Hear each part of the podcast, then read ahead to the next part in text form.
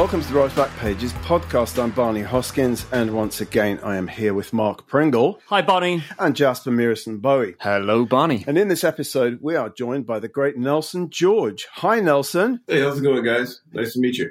Nice to meet you. Great to meet you. Nelson joins us from his native Brooklyn, where he spent most of his career as a writer and filmmaker and the author of several great books like his Motown History, Where Did Our Love Go, 1988, The Death of Rhythm and Blues, and a recent collection of pieces entitled The Nelson George Mixtape Volume 1, which we'll hopefully talk about a little later.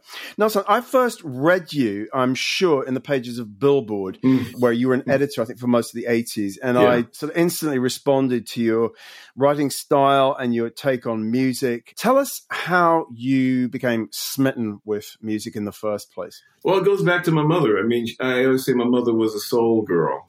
Some of my favorite memories of my childhood are Saturday night, you know, house parties. She had a big Motorola hi-fi set, the big ones that would, you know, look like furniture. They were wood, had wood, big speakers on the side. And when I got old enough, I could look over the edge and see the records. And they had those, you know, 45s on the record changer. Mm-hmm. And they would plop down Yeah. and the little arm would come over. And um, so I was fascinated with that, obviously, as a kid. And what I remember very vividly is I think that some of my first my first lessons in geography kind of came from those records because I would look at the 45s and, and the Motown logo. They had a little star that said Detroit on it. The Stax records were kind of a pale blue, I remember, and they would say um, Memphis Sound or whatever. Philadelphia, Chicago, they were all, all, you know, so many of these great records, Curtis Mayfield and so forth, came out of these different cities. And so I remember sort of like, oh, that's Detroit. It's somewhere over here, and the music comes from there. So, so that was my, you know, that was kind of my introduction to that world. And my mother loved Otis Redding, loved David Ruffin and the Temptations. She really liked the strong voice male singers. She loved Aretha, Gladys Knight. So those were the, you know, the folks that I. That was my introduction.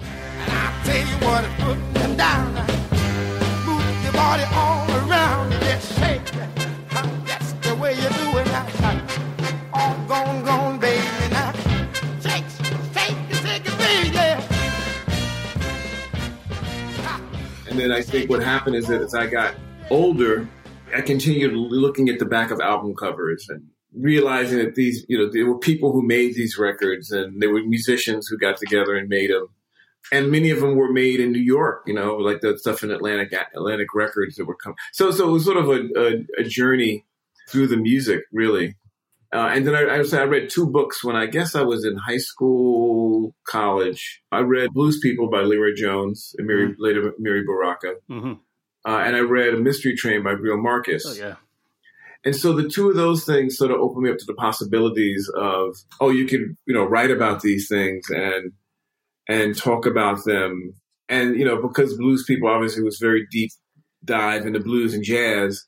And what I remember about the Greil Marcus book was I'd never seen anybody, like there's a long section on Sly when the famous chapters in there.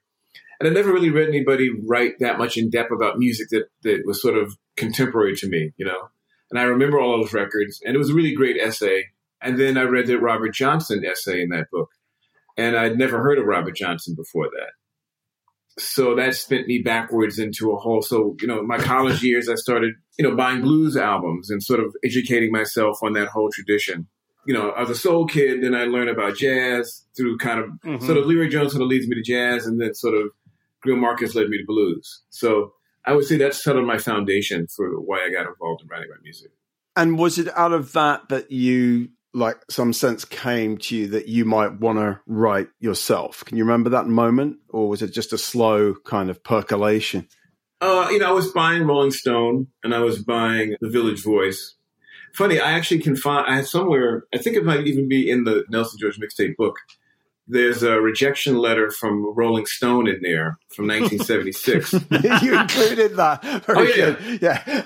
there's a number, actually, there's a number of the rejection letters in the in the book because I felt that was part of the that's part of the journey, right? yes. For sure, for sure. So uh, there's one dated 76, and I was probably uh, 19.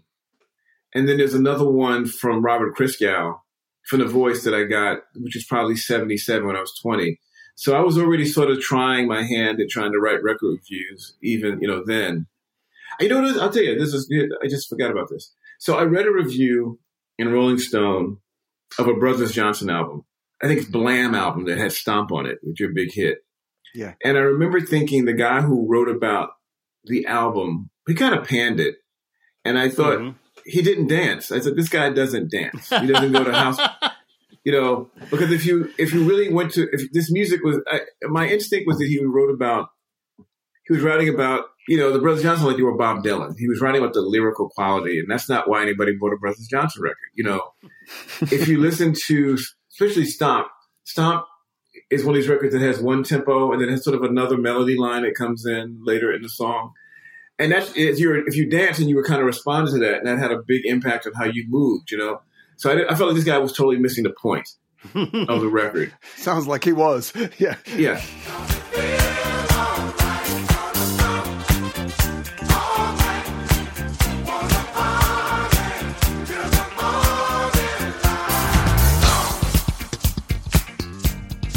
And so that kind of led me. That's and that was that was really a spur, I think, for me to go well, I could do this because I understand this music on a level that some of these people who are getting paid to write about it don't.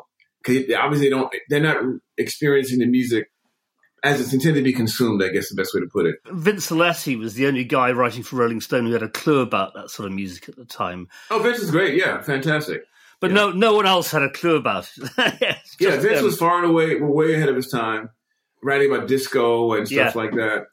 And then I, I, found a couple of your other writers, uh, Pablo Guzman, who wrote yes. The Voice a lot, and also Vernon Gibbs, yes. who used to write for, like, he wrote for a lot of slicks as well, like um, Penthouse and Oui. Yeah, he yeah. was in that whole world. He's one of our writers, Vernon. Oh. I tracked him down via Facebook about sort of like five, six years ago and you know he's a long way away from that now. And I kind of nailed yeah, the guy down. Yeah. It was so good to get him on board. You know, I, I love his stuff. Absolutely. Oh, yeah, Vernon. Vernon was doing you know who's traveling to Africa with James Brown. Yeah. So they were kind of role models to me because they were the guys uh, in The Voice, which I was reading religiously by that time.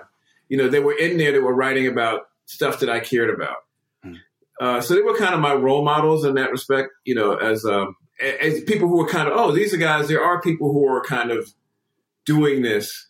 And I found out I didn't know Vernon was black until much later. You know, I just mm-hmm. knew his name. I didn't know Pablo, you know, was uh, Latino. I figured he was Latino, but I didn't um, know his background as a poet. So those guys were, um, you know, Vince. Those guys were the people who were like, okay, there's there's yeah. a a path, you know. Yeah, exactly. Exactly. How did you get your foot in at the door at uh, Record World, which is where you started?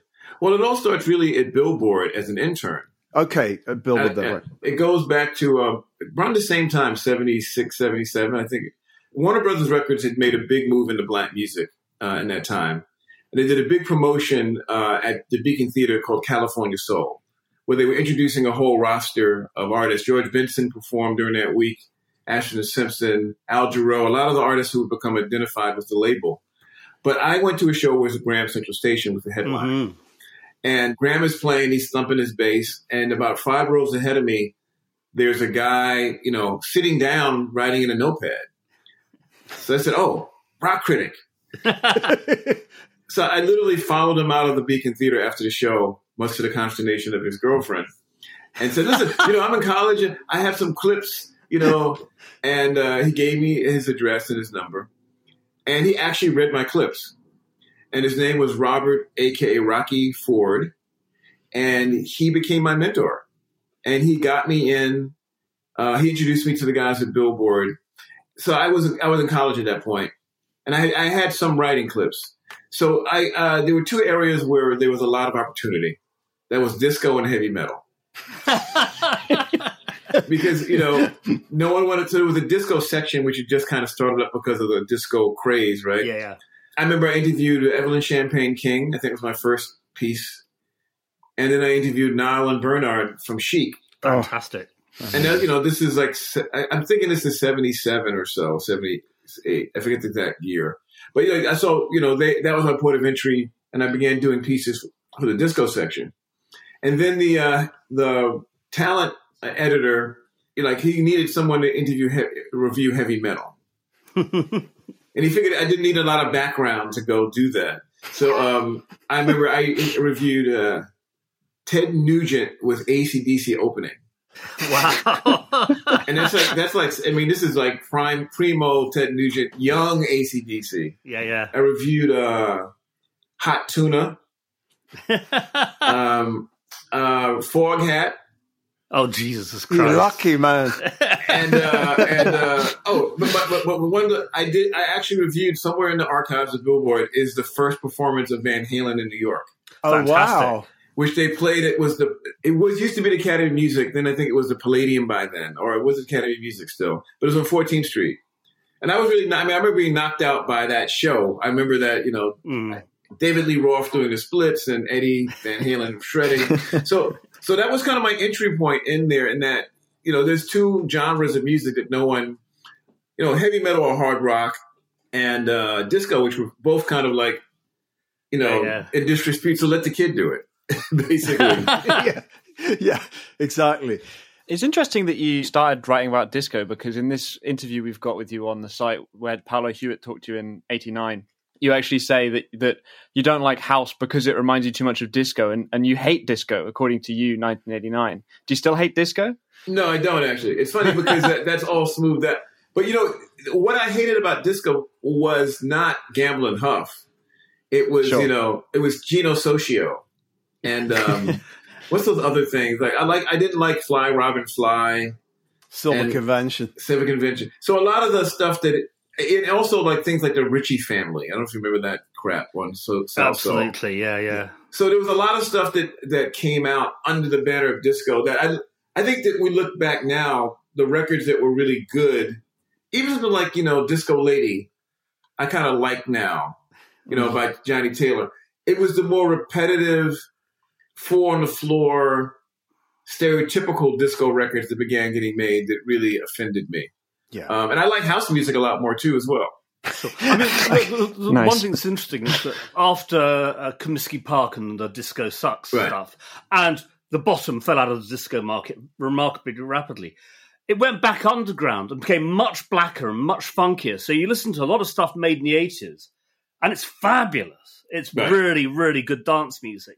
But it was just for the Paradise Garage or places like that, you know. So it was a, it, it all changed in that respect. Well, you mentioned Evelyn Champagne King and Chic, who, you know, of course, made extraordinary disco records. I mean, Shame is just sort of a deathless masterpiece. And, and I mean, Chic really never put a foot wrong, did they? So, so, uh, the piece that uh, Jasper referred to, the Paolo piece, is, is really interesting because it's basically apropos your book, The Death of Rhythm and Blues. Right. And I suppose I wanted to ask you, you know, 30 years later, wherever we're at now, you know, how do you look back on the central arguments of that book? Unfortunately, unfortunately, uh, prophetic. Yes. unfortunately, because uh, R and B, as I knew it, you know, uh, is not really part of the mainstream of what young Black America listens to or makes. I should even say, put it that way. There are some extraordinary artists, and I find you know uh, people all the time that I really like. But um, they're not on the radio. They're not in the cent- They're not really in the center of the culture the way singers of quality used to be and also I think the songwriting. I mean, the generation that you know of the you know Gamble and Huffs, and even you know and Tume and Lucas, Burn, you know the guys from Chic, Bernard, and uh, and Nile.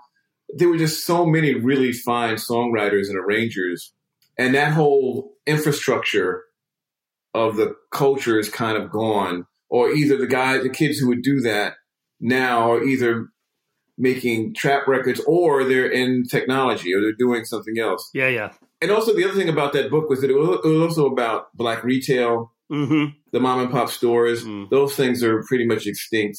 You know, Yeah, I bought that book and Where Did Our Love Go when they, they came out in this country in paperback. And, you know, as a middle class, lefty, white guy, one assumes that integration is inherently a good thing. And you put this startling argument to me at that time that actually one of the worst things that happened economically and culturally to the African American experience was desegregation and the middle classes moving out of the ghetto. And that's before gentrification, right? Yeah. So the black concert business, black radio as we know it doesn't mm-hmm. really exist. It got all brought up by conglomerates. The black retail experience. So all of these things that were, you know, we always think about the music and the musicians, but without the clubs, without the radio, mm-hmm. without the retail reality. Yeah. Hip hop created its own way of doing things that was different from what came before. Sure. And it built on the foundation of the R&B world, but it became its own thing. Uh, and it evolved with the technology. And so I just feel like I, I, was a little, sadly, you know, a little prophetic. And I, I don't really, no, I'm not, it's not something I'm really excited to say because I, I love that. And I don't think that it's been replicated so that, you know, I, if you ask a young woman today who her favorite, who makes the best love songs, she's probably going to say Drake. Yeah. You know, and what's happened is it was auto tune and some of the other techniques. The line between singing and rapping, especially for someone like Drake, who's been very good at it, has disappeared for, the, for for a lot of the audience. So that instead of going to see Marvin Gaye or you know Al Green, you fill in the blank, Teddy Pendergrass, Drake and some of the other artists in that space have filled that spot. And so that you know that means that the melodies, the the, mel- the melodic range of the music has been narrowed. That means that the complexity of the arrangements is uh, gone. I'll give you. I'll tell you one thing. I, before Bernie Worrell died, I, I, interviewed him. You know, a couple of years before he passed, mm-hmm. and he said something really that really struck with me. He said that you know, with all the programs that kids have, they can all access the note E, right? But because they don't have either connection to older musicians or any musical training, they have no idea that there's E sharp, E flat, that there's all these different possibilities within that tonal range. So that when he was playing with P Funk, he was experimenting all the time with, with the sounds of certain notes and creating, on top of the funk, creating all these interesting sounds. And says that's not happening in the music because the kids aren't really schooled yeah. enough in the in, in just music. So I mean, it was, it was you know, so all of that has a you know, to your point, all that has a long term effect, Barney, on on what the culture is. You know. Yeah, so, yeah. It's really I, interesting. I reviewed the book for The Wire, and I thought I'd revisit this. Fortunately, it is on Rock's back pages, and I say somewhere, I say this is a book by a radical conservative.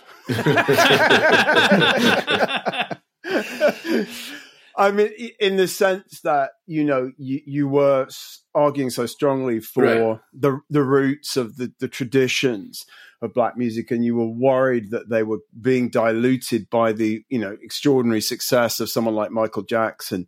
I don't know. Is, is that a, is that a fair label to pin on you at that time? I, it's, it's it's it's. I would say that there's a there is a conservative thread, absolutely but I mean, I wasn't against Michael and I wasn't against no. that success. It's just a matter of it was can you sustain multiple multiple things at the same time? And because of the nature of the business and the business aspect of it, there was no one really tending to the roots or protecting some of the. Because I mean, I think one of the things that really strikes me and uh, is the generational divide that happened at the time between hip hop and R and B, right? In retrospect, now if you if you go if you go see Ice Cube, there's a show actually coming out in L.A. Uh, in December where it has Al Green and Ice Cube on different stages. right. So what you're finding is that the people that generation, the LL Cool J's, anybody from that that particular era of hip hop, who all were directly connected to R and B mm-hmm. at the time, you know, generationally, but also kind of rejected some of its values at the time now are now are embracing. I find the connectivity between the, the Snoop Dogg generation and the Al Green generation, the Isley Brothers generation, much tighter. They'll do shows together. They shout out each other. And now, because the break that's happened now is even more radical. When you look at what the what, what trap music represents sonically, and mm. even lyrically, that has almost is that hip hop? You know, it, because lyrically and and and melod- and what they do in terms of what what's considered a acceptable vocal is so different from what that old school generation did. So you see these constant evolutions and breaks and changes. Sure. You know, so uh, I do think there's a conservative thread to what I've written about. I definitely do. you know, it just feels like that that's something that I have in my, my bone marrow. Yeah, yeah, yeah. And that I just can't can't get get rid of. Even in the Paolo Hewitt piece, which is just to give the exact date of that, it's like January '89. And you say at the end, that's why rappers become so successful because they're the only guys who have even suggested the James Brown Wilson Pickett tradition.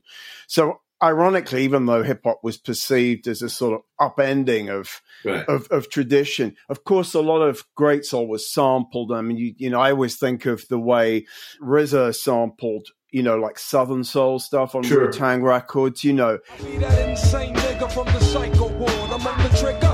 I got the Wu Tang swords, so how you figure that you can even fuck with Mark? Hey, yo, RZA, hit that shit one time and pull a foul. Niggas say the beef for the cow. I'm milking this hoe, this is my show to cow. The fuck you want? There was a connection there that bypassed the very synthetic and kind of blanched soul of the 80s, you know.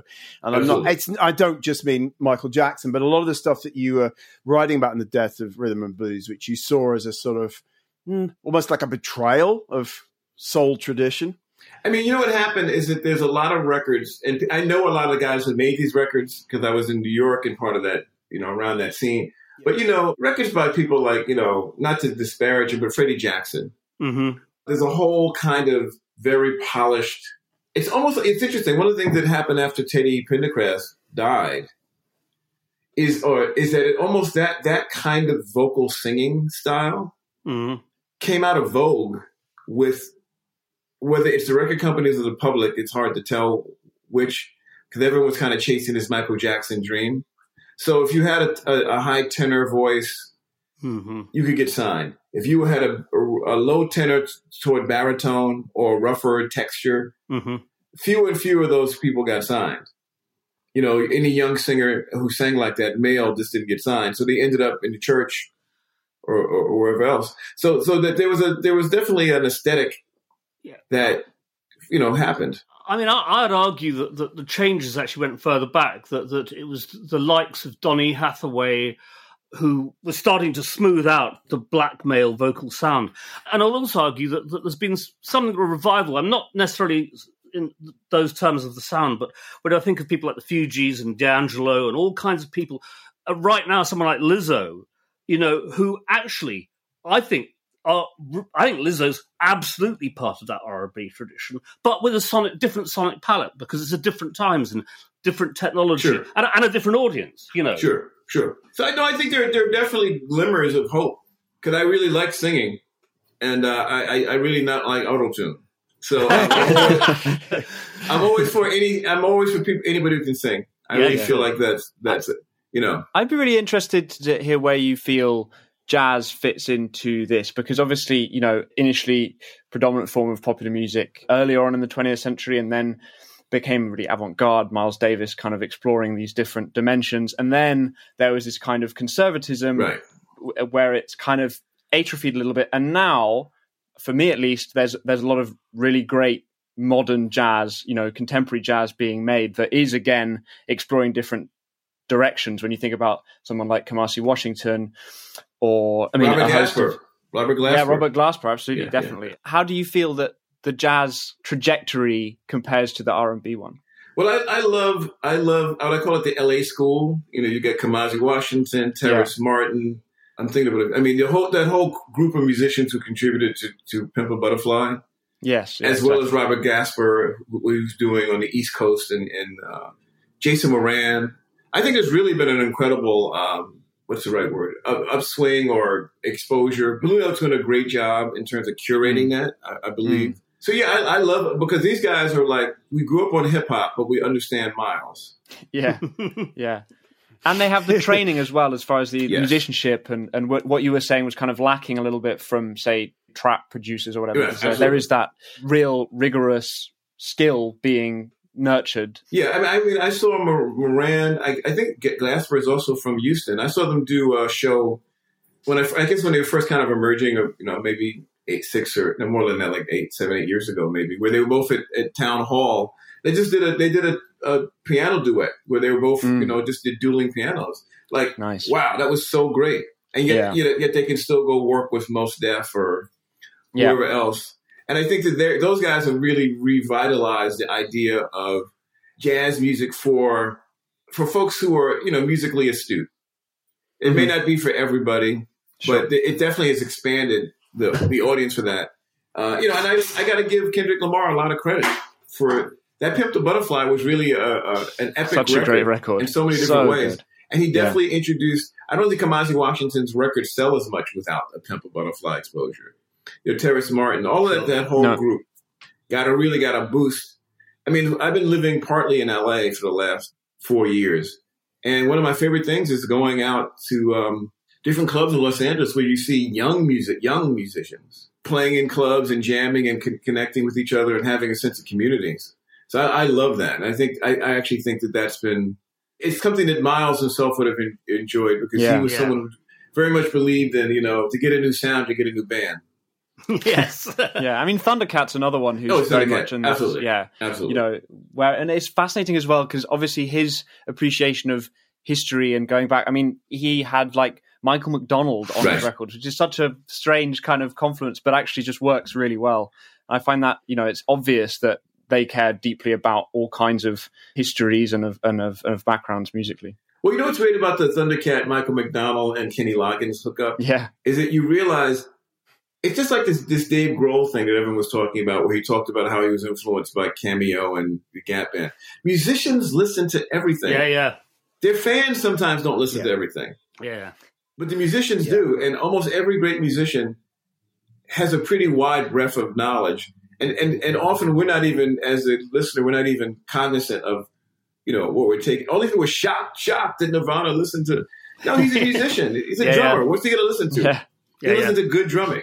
Yeah, I mean, yeah, one exactly. of the, one of the worst things about the awful period which we refer to as Britpop in this country is that the musicians lost sight of that and referenced only one thing, which was they referenced the English bands of the 60s, right. while failing to recognize that the English band of the 60s were crazy about black music. Sure. So the Britpop guys just removed any black, remaining blackness in, in white rock and roll and turned it into a, a grooveless plod. You're talking about, about Oasis and Blur? Yeah, absolutely. yeah, yeah. yeah, Let's not talk about Oasis. okay, okay, okay.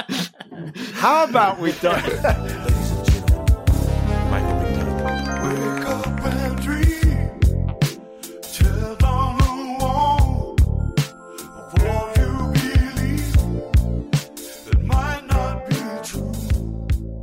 Now, so I just want to go on a, on a very quick tangent here sure. because the featured writer on the homepage, well, obviously you're a featured writer, but the featured Rocks Back Pages contributor is a guy called Dan Nooger, who did a lot of reviewing for the Village Voice. And you had a, a column for uh, like five years at the yeah. Voice. So I know how important the voice has been to you. I sort of wanted to ask whether you, I think you mentioned the voice earlier, but would you have been reading um, the Village Voice in the early 70s?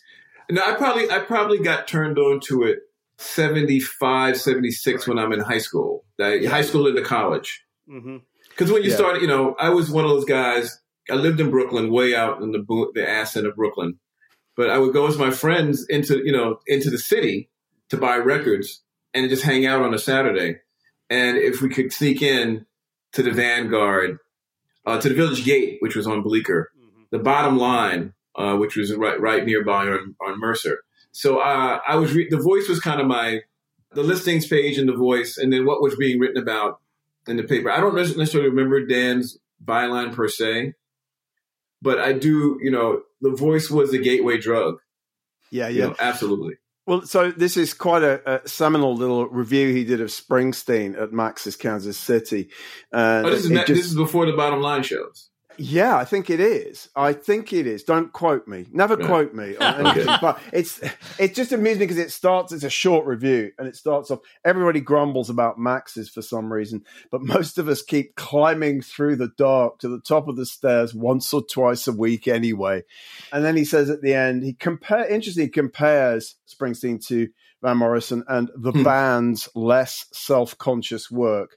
And he concludes if he doesn't get lost under the attendant hype, Springsteen might even do something really amazing one of these days. And we're also featuring an interview he did with Arthur Lee and an interview he did for Circus with the Average White Band. I had to just had to ask you, given your love of funk, Nelson, what you thought of the Average White Band. Love them, love them, love them. I mean, yeah. I, I, I remember being in high school and uh, listen to Pick Up the Pieces was one of my mm-hmm. favorite jams. And then the second album, which is a uh, is that Cut the Cake? Cut the Cut Cake. The cake. You know, um, Schoolboy Crush. Yeah. Schoolboy Crush. All those records that ended up being sampled by hip hop. Yeah, you yeah. know, no, I was a big fan of that band. Absolutely. Yeah. I, I, uh, I, I, they were like, that's the thing about, about um, black audiences, you know, whether it's the average white band or Teena Marie. If they felt that you were legitimately in there and really doing it and had a had soul yourself that you were connecting to, you were you accepted. They didn't really have. They played on bills with you know Kool and the Gang and yeah. and all those kind of groups. So yeah, I love them.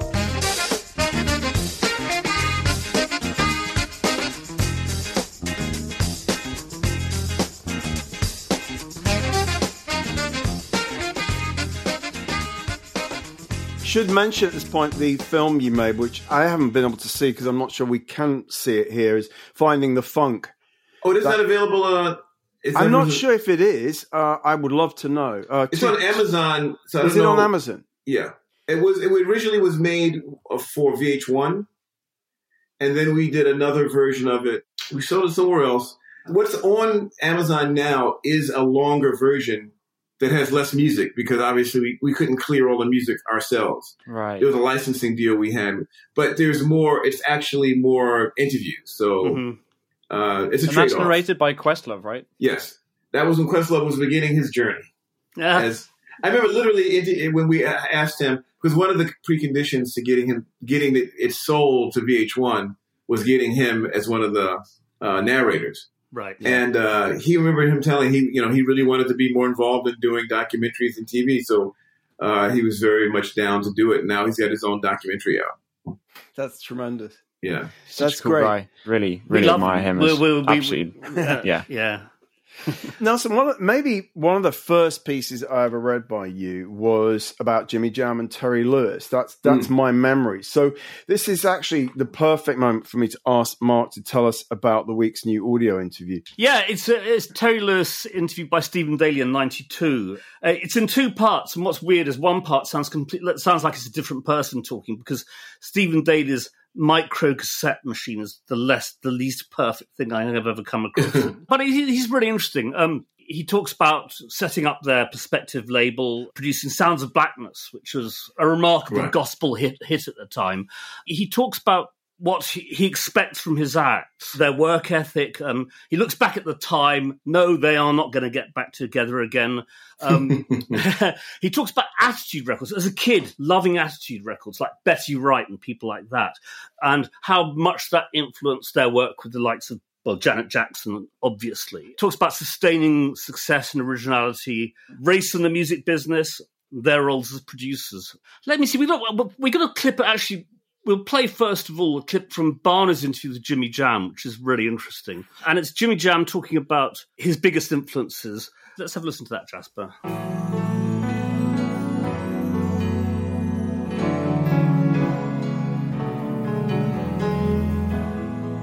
Probably the Philadelphia sound. Yeah, Gambling Tom, Thom Bell.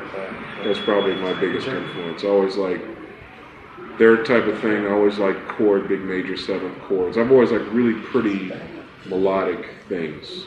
Terry's always liked really funky bottom, George Clinton, Parliament funkadelic type things. And yeah, we kind of try to combine it. Take a walk down memory lane and see where the path might lead you. Familiar things do change, but in our minds the second part, he talks about producing his own wife, Karyn White, mm. and what Prince and Madonna do that sets them apart. On Johnny Gill, now we're talking about singers who did refer back to earlier about singers sure, who sure. referred back. Johnny Gill's a guy who you listen to him and you think you're listening to someone from the late 60s, early 70s. He's, yeah. he's, he's got that sort of voice. On appealing to more than one age group, which is interesting. Uh, turning down established stars. We'll listen to a clip at the end where he talks about that, about how there's no point in them producing Lionel Richie or Michael Jackson, that they want to deal with new people. Talks about Ralph Tresvant, New Edition, and about the enduring talents of Janet Jackson. This clip we're going to play is about the popularity of black music, how it's become this huge industry and massive thing.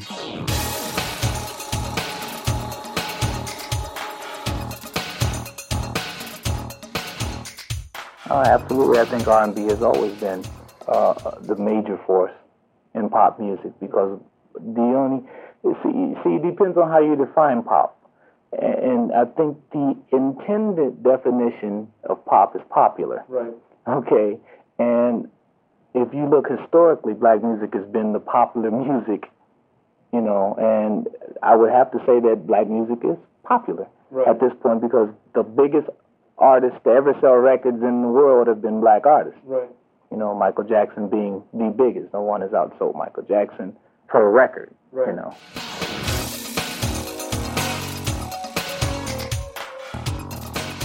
Nelson, Jam and Lewis's producers, what do they mean to you? Well, I mean, number one, they're they're amazing guys, and their partnership is quite remarkable. Mm-hmm. And actually, it reminds me a little bit of Gamble and Huff in that you know, Gamble is the articulate speaker. Huff doesn't say very much, mm-hmm. but Huff is the rhythm guy and a lot of the great piano arrangements. You know, Gamble writes most of the lyrics and gives that political edge to what they've done. The biggest difference is that Terry Lewis, who doesn't actually talk much in interviews usually, is actually one of the better lyric writers of the 2 mm-hmm. So that that it's a little different than the get, but but the fact that you have these two guys who have very different personalities very different public personas, mm-hmm. but managed to work together for now, I guess now 30 years with Jimmy and Terry. And, you know, to do a remarkable range of music. When I, I went on their, their Spotify playlist one day, just let me see what's there. There were songs in there that I totally had forgotten mm-hmm. that they'd done. It didn't sound like stuff that I connected them with. So I think that their um, the range of what they've done is quite remarkable. Yeah, I mean, I think, I think Barney and I certainly have been massive fans forever. Uh, I mean, what's really interesting is their very first production, their very first production was a massive hit, SOS Band, Just Be Good, yeah, sure. you know, which is just a fantastic record. Uh, for me, I'm kind of like in 1985 around there, like Janet Jackson's Control was just something which was just just such a huge record. Um, I love the way that they don't use sequences; they use a drum machine, but they hand play everything else, and I think that gives their music a swing that so much program music simply simply will never never have. And also the way and they talk about to some extent they talk about this in this interview. Terry talks about this in the interview is this process of getting under the skin of the artist they're producing. And i've read this in other interviews. They they'll spend two weeks not doing any music at all but just talking to the artist finding out what who they are and what they're like. Sure. Um, and, and, and he does talk in this interview about getting that personality exposing that personality of the artist and putting it into the, into the music, which I, I, think is fantastic. I think that you know everyone focuses on the Janet records, obviously because they were yeah. huge, but their relationship with Alexander O'Neal. Oh yeah, yeah, yeah, yeah, yeah. just amazing. Yeah. And uh, I think those, like for those first two albums they did with him, he you definitely feel this guy mm-hmm. Mm-hmm. Uh, in in it. This is a, this is a, they wrote to fit to fit his personality. And that's some of my, my favorite stuff. The stuff they did was, you know, with Boyz II Men. Yes. Yeah. You know, literally, can you stand the rain? Yeah. I mean, I knew those guys pretty well mm-hmm. at that time, and they were definitely uh, some guys who it rained on a lot. so, so I, I, I, definitely like. Oh, he, he got them. You know, they really yeah. got into those guys. everybody loves them. Tell me, can, can you stand he also says, interesting, which I kind of ties in what we were talking about earlier. He says at one point that a person that doesn't understand black people isn't going to understand black music because it's not just music it's a way of life. And that ties in with earlier in the sense that when it becomes excessively commercial and it's no longer about a way of life it's just about selling records which is kind of what you're criticizing in in uh, death of r&b you get divorced from what makes it i guess authentic. And i think that is true also as a listener. If you don't understand the background to it, you can't understand the music. Well, you know, I feel like I would just counter to say that, and when I think about it, the best songs that travel the longest are often the ones that are most most intimate. that is mm. the contrived stuff. Stuff it feels contrived, yeah, and it may sell some records at a time, but the enduring music is that is the most idiosyncratic in many ways. It's funny because I mean I always think about Lionel Richie's career, and I think about Dancing on the Ceiling, which is which was kind of like that was that was the end of his run, and it felt like oh Lionel, you just went. I believe that I believe when he wrote Easy that he was he lived easy, and that was the feeling. yeah, I yeah. believe I yeah. believe even Hello but when he danced on the ceiling, I said, "Brother, you're going too far." oh,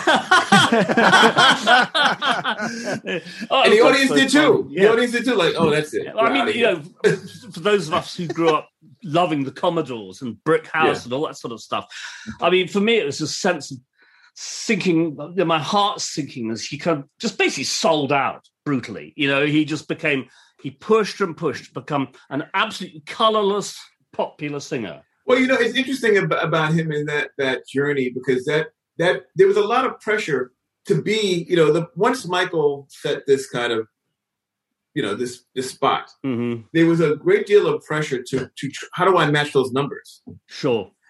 And I think that I think he definitely fell victim to that. But you know, it's interesting. I was looking back. I was doing some research on the early to mid '80s in terms of black artists crossing over, mm-hmm. and that we always think about Michael and you know the big dance records of Prince and Purple Rain, but there was a whole world of ballads. Whether it's James Ingram, yeah, obviously Lionel Richie, Whitney, that these big power ballads, mm. and, and in a way, the singers then began. The power of their voices carried the songs, but they weren't really encouraged or allowed to sing outside the box. Yeah. There was very little of that, the riffing and the sort of runs that we associate with great black mm-hmm. music but it was commercial. Yeah.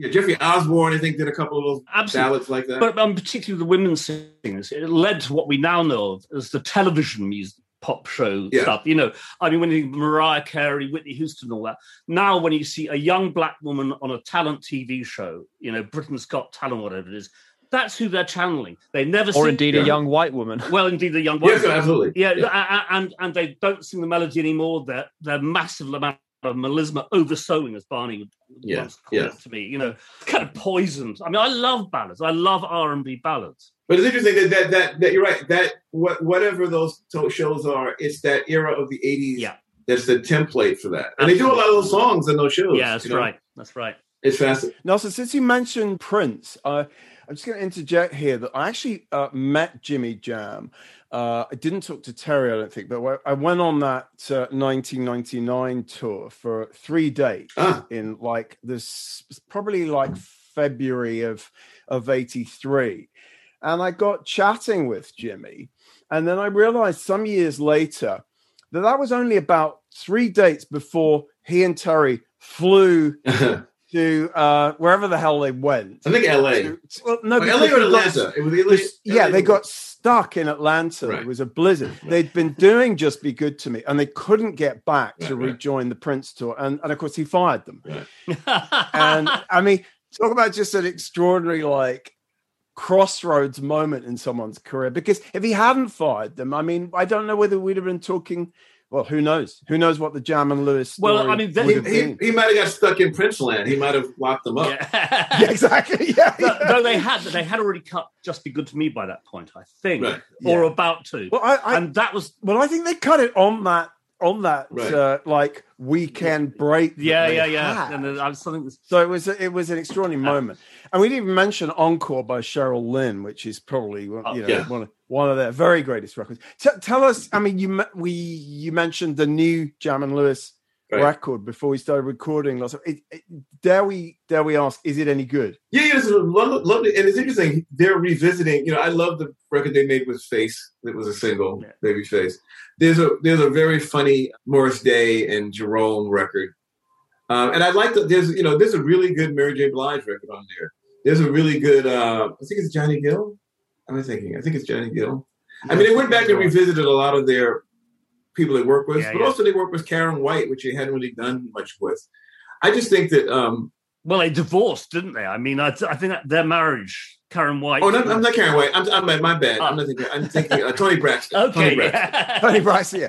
Uh, Sorry about that. Yeah, you, you, but yeah, yeah, know, she's definitely on the record. Yeah, I, I, just think that there was a. I love and again, it's one of those records where all the songs seem written for the artist. They don't seem like generic songs they put together. They seem like, okay, I work as Mary. This is what I write about. Mm-hmm. So I really, I really enjoyed it. I mean, I, I think that I have a theory that you know, great talents don't. The talent doesn't disappear. The mar- the marketplace shifts how yeah. we hear them, mm. and I think that these songs are still. I mean, I was happy to see well crafted songwriting. I'm just like, yes, yeah.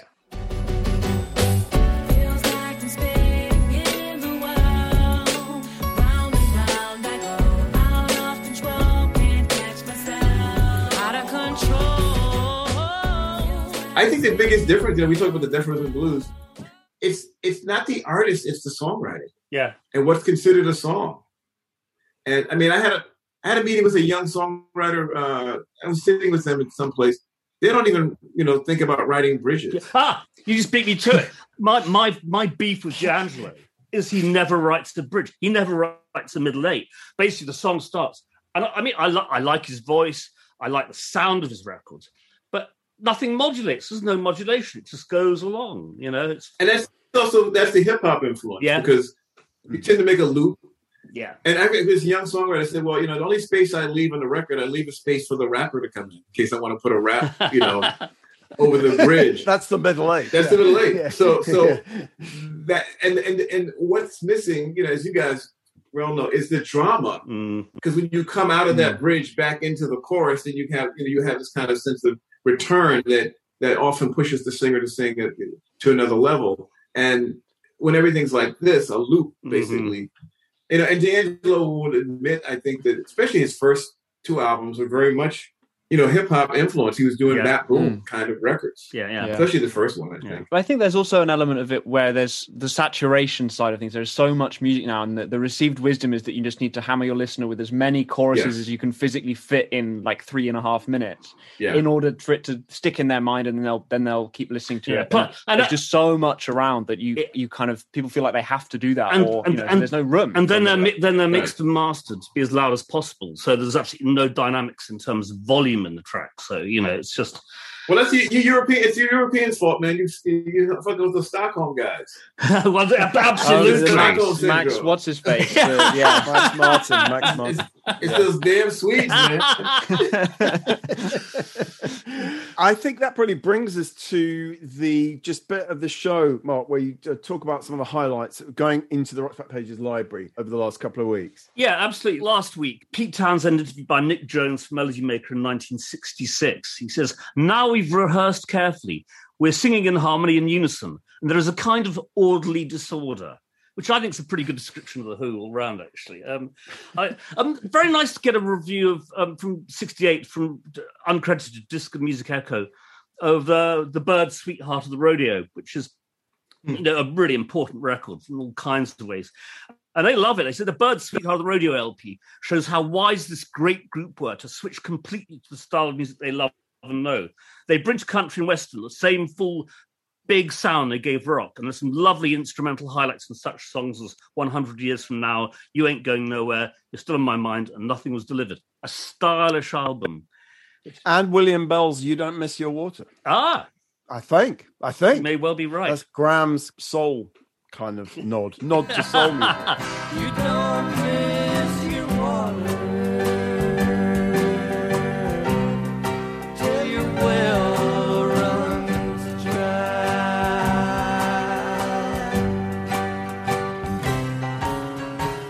1970, San Francisco Examiner, Philip Elwood, a writer who I've really enjoyed posting the stuff on the site, he saw Miles Davis, Bitches Brew Band, at the Both and in San Francisco.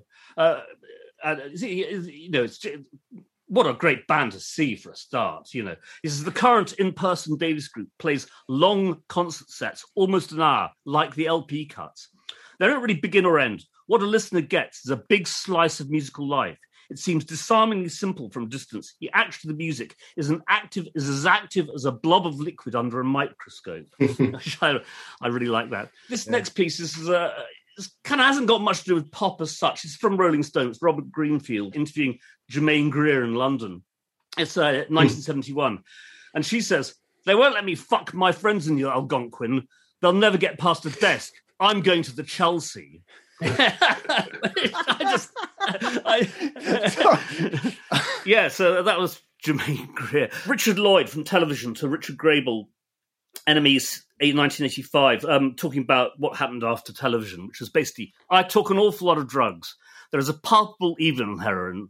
It steals you. It takes away your ambition. It rips you off, which kind of explains why he sort of vanished for quite quite a long time. Oh, this, this is great. Uh, David Sinclair in the Times in April 1990, reviewing Public Enemy's Fear of a Black Planet. He says, Fear of Black Planet comes well supplied with stickers. Warning, certain lyrics may offend. Play with caution but I'm glad to find that the album's dynamism puts it in a different league to the ponderously rebarbative doggerel of NWA. I like the ponderously rebarbative doggerel of NWA. Can you be ponderously rebarbative? I wonder. yeah, I mean, you, you, you like Public Enemy, oh, yeah. Nelson? Yeah, absolutely. Yeah. I remember the first time, the first thing I heard, I think, was "Don't Believe the Hype." And it scared the shit out of me. I really, you know, and a bit like when I first heard Jimi Hendrix for like three months, I just hated it, and then suddenly a light bulb came on. You know, this is absolutely brilliant, brilliant music. You know, I got a good story for them actually. Uh, I don't know if you have time, but yeah, sure. First time I heard the Takes a Nation of Millions, I was at Jam Master Jay's apartment in. Oh, really? and the Tougher Than Leather album. So, so, so he was playing me the new Run DMC album, which mm-hmm. was Run's House which I liked. It was okay. And then he played the Nation of Millions, which he'd just gotten. And I had, did my best not to try and let him let on the fact is that he just got crushed. And that this Public Enemy record was so amazing. So I'm sitting in this guy's apartment like, yeah, man, your record's really great. Uh, oh, that Public Enemy's okay too. No way, like this is fucking. Um, so that was one of those really weird moments when you're in, yeah. you know, an art. You don't really want to dis, but you you're in the presence of superior art, and yes. you're trying your best not to let it. But I think he already knew when he listened to it, like, oh shit, yeah. I'm fucked. Yeah, yeah, that's great. That's a great story. Don't, don't, don't believe the hype. Don't believe the hype. It's a sequel. As an equal, can I get this through to you? My 98 booming with a trunk of funk. All the jealous punks can't stop the dunk. This week, Lee Dorsey uh, to David Griffith's Record Mirror 1966, he says, To tell you the truth, I've never even seen a coal mine, though I'm hoping to see one on this tour of Britain. hey, I, love the, I love the idea. So um, I posted this on Facebook, and a friend of mine said, You know, but I bet he never rode a pony too. And another friend of mine said, He could solve the whole thing by riding a pit pony. um, I, I, that's great. I, it's a very interesting interview because it's also with Marshall Sehorn, who's his manager, was on, on the tour with him. 1972, Norm Jopling reviewing Michael Jackson's Got to Be There for Record Mirror. He says, Let's hope he doesn't go the same way as Frankie Lymon, or that Tamla don't stretch his tinny but exquisite voice too much. Because this lad could easily be the greatest soul singer of them all, but not for hmm. a long time yet. Hmm. Uh, not for a long time yet. Barney, this is a thing we, we both went to before we'd actually met each other, which is Dan Penn, Allen Toussaint, Guy Clark, Joe South, and Vic Chesnutt, the Southern Songwriters Circle at Queen Elizabeth Hall in 1994, reviewed by Paul Sexton for The Times. He says, Penn unlocked Dark End of the Street, I'm Your Puppet, and Do Right Woman, Do Right Man. Joe South offered theme tunes such as Games People Play, Hush, and Rose Garden, but consistently most affecting was Toussaint's beautiful lyrical touch on his Southern Nights and Freedom for the Stallion. That was a good evening, wasn't it, Barney? Hmm. It was. It was. Uh, it was like one night only thing, wasn't it? You yeah, know, yeah. You're never going to get that collection of people together on a on a s- stage at the same time again. It was organised by Charlie Gillett. He was kind of like oh, the, wow. the, compare, wasn't it? Yeah, yeah, that's right. Yeah, that's right. No, it was. It was pretty great. It wasn't. I mean, it wasn't all sort of sort of no. spellbinding music, but but T- Toussaint was absolutely, oh. you know, fabulous. Just, just fab, wasn't fabulous. it? Yeah. Last thing, uh, Suede's Brett Anderson to John Harris, NME in '95. The band are in some sort of, you know, the, things aren't going great for them, and and also the stories around Brett taking a lot of drugs and so on and so forth.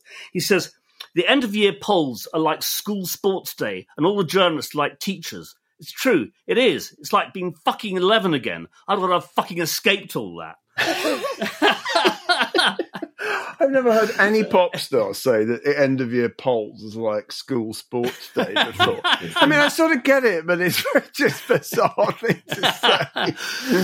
Oh, oh dear. Anyway, that's my lot. How, how about you guys? I'm just going to mention one thing in the interest of time, which is a long Vanity Fair piece by the excellent Sheila Weller, who wrote the the great book Girls Like Us. It's it's just uh, it's a revisiting of everything that happened in and around Haight Ashbury in you know 66 67 and she talks uh, not just to like country Joe McDonald but to like the, the poster artists like Mouse and Kelley and so forth. So it's a really in-depth retrospective piece on the Summer of Love. Jasper, how about you? I just want to mention two things. First of which is a Mal Peachey piece for The Independent in June 2004, Squeaks and Skronks, Eric Dolphy's Out to Lunch, which is oh. on the ah. occasion of the 40th anniversary reissue of that.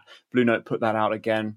It's such and it's a really, record. It's a, f- a fantastic record, and it's a great piece, very funny piece, because Mal Peachey actually goes onto the Blue Note website where a bunch of people have been leaving reviews, and he quotes some of them, most of which seem to not understand Out to Lunch one bit. Another American, Richard Everett, writes This CD is without structure, form, rhyme, or reason, and without merit. The title track drives me crazy to listen to it. And he should know because, as he states, I am a musician and I can guarantee you that this is not music. This compact disc is to music as a dead frog is to the Miss America beauty pageant. and it's just so funny. But obviously, Mal rebuts this and quotes another re- review that said, There's nothing artsy or pretentious about this album. It's pure mm. If you don't like to be challenged by music, then don't buy this album and don't listen to jazz. And Mal then says, If you do want to listen to jazz, buy out to lunch and prepare yourself. At 1 minute 30 seconds of track 1, Hat and Beard, oh. everything starts to happen. For the next two minutes, Dolphy's solo displays the absolute beauty and fury of acoustic jazz at its most free. Time stutters and dissonance chimes. Eric Dolphy died 40 years ago on Tuesday. It's a really nice piece, and what a record. Oh, I, I, just adore that record. I mean, there's all kinds of stuff about it. So the least interesting musician on it is Freddie Hubbard, who is the straightest musician. He's playing the nearest to kind of standard jazz trumpet sort of stuff. Eric Dolphy on bass clarinet, which is, I think, such a beautiful instrument. After you've had tenor saxophones blasting at you for years, just to hear a bass clarinet is wonderful. And it's even got a great cover. Yeah. I mean, it's everything about it. wonderful. The other piece is actually a, a review and interview with Run the Jewels uh, the, of Run the Jewels 3, which is a, a really interesting, very political album. And it was kind of like the first sort of big hip hop album to come out after Trump was elected in 2016. And this, so this is Stephen Dalton writing for Uncut in March 2017. And he asks, Will the Trump era change the way musicians behave? Hmm. and gets the answer, fuck if I know. But me and Mike didn't write this LP in response to Trump per se. Our souls come and go, but the imbalance of power and abuse of the meek stays. We're going to continue to say and feel exactly what we please while smoking potentially dangerous amounts of weed. And it's, I mean, it's a great record. If you haven't listened to it, Run the Jewels 3 is a, is a really powerful political record. And I uh, just wanted to mention that. Cool. Well, that brings us to the end of the episode. And Mark, can you just talk us out with the third and final clip from Terry Yeah, Lewis? sure. It's basically about how Terry Lewis talking about how they don't want to work with Lionel Richie, they don't want to work with Michael Jackson, how much they admire those people. They're always interested in working with someone who's on the way up, who's got something new to offer. It's, it's good stuff. You guys will be back in two weeks with the infamous, adorable Dr. Jennifer Otter Bickerdike talking, I hope, about Nico and possibly Jackson Browne and other things. I will be away. Yeah. I will leave her in your capable hands and you in her capable hands. But until then, like to thank Nelson George very much for joining us and track down his mixtape volume one collection of early pieces and rejection letters. Hey guys, thank you for having me on. I really appreciate it. It was great. Bye. Bye.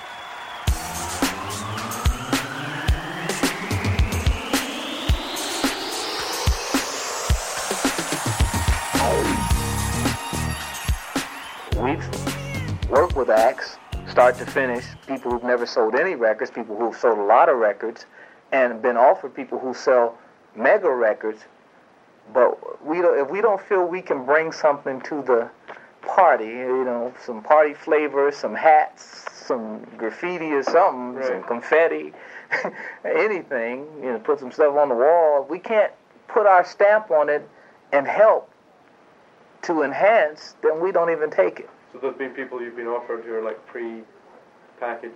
Oh, we've been offered like uh, we've got calls from Lionel Richie, Michael Jackson, you know, Whitney. I mean, right. I mean, anybody you could probably think of. Right. You know, but it it's not that it's not appealing and that we don't love these people. We love their work. Mm-hmm. But that's exactly why we won't touch it. Right.